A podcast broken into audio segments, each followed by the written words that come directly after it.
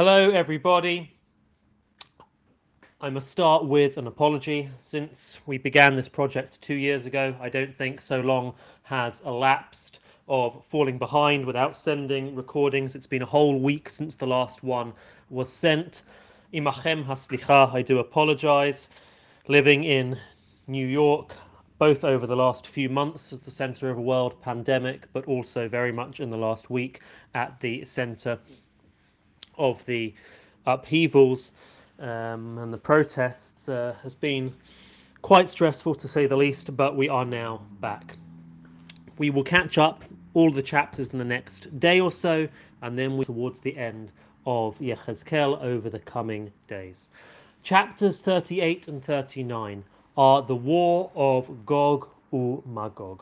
This is one of the images, one of the phrases of how, that has lifted from Yechezkel to a wider imagination, both amongst Jews and amongst the wider world. Gog u'Magog is seen as the great war, a terrible war, a bloody and violent war, which will come at the end of times. This is what it is known as superficially.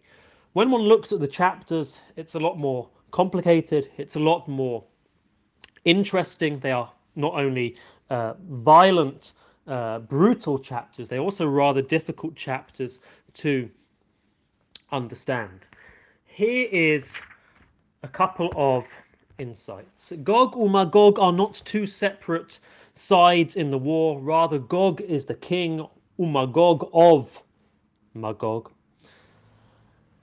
It describes a time in which the land of Israel has been at peace, in which many nations have spent time there, conducting commerce and relations with one another. Gog attacks the land of Israel.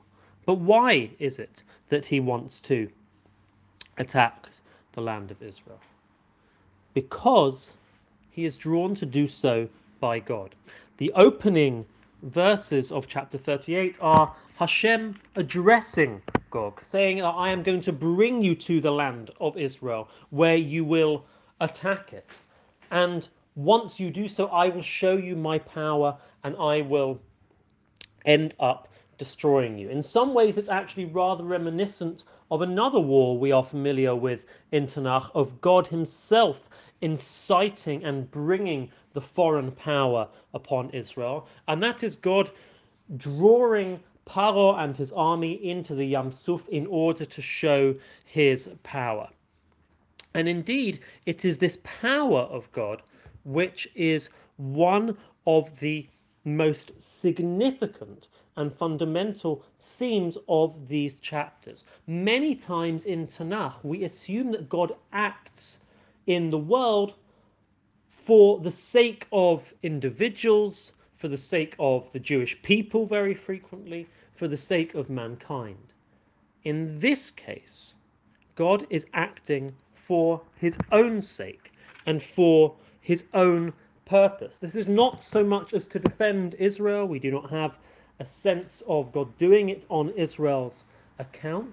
Rather, he is doing it so that his name shall be known in the world. Noda Shemi, my name shall be known, as a recurring motif in these chapters. And in fact, the final verse of chapter 38 can really draw our attention to this. At the end of this period of Gog's attack being foiled and Gog and his forces being demolished, the chapter concludes with the hit gadalti, the hit gadashti. I will become great and I will become sanctified. V'nodati, and I will become known. L'einei goyim rabim, in the eyes of many nations. V'yadu, and they shall know ki ani Hashem, that I am God.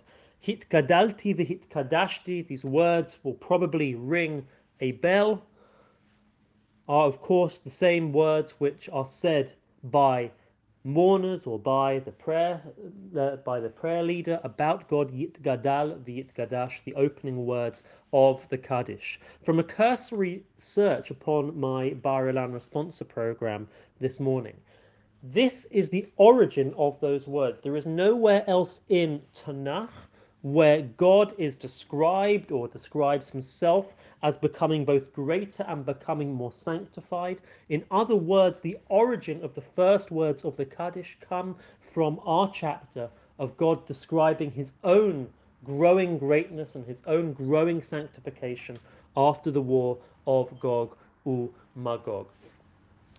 This theme, I think, is a useful one to think with, because we are so frequently putting ourselves at the center of the story. It's one, in fact, which the Kabbalists read back upon the Yitziat Mitzrayim story. The exodus from Egypt is not for Israel's sake per se, but rather for God's sake. We'll conclude just now with a thought about the structure. When does this war take place?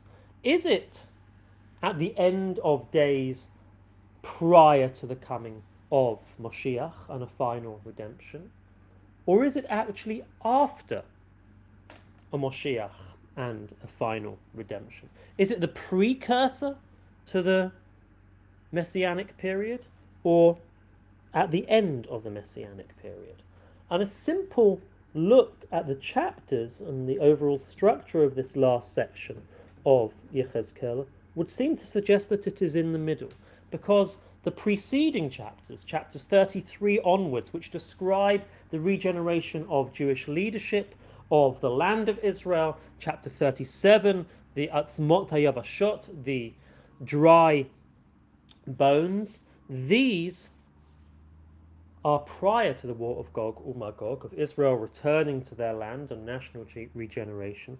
But in the chapters which are going to follow, from chapter 40 to the end, are the description of the mikdash, of the temple rebuilt in Jerusalem. Sandwiched in between these two sections is the war of Gog u'Magog, taking place in the middle. Wishing everyone a wonderful day.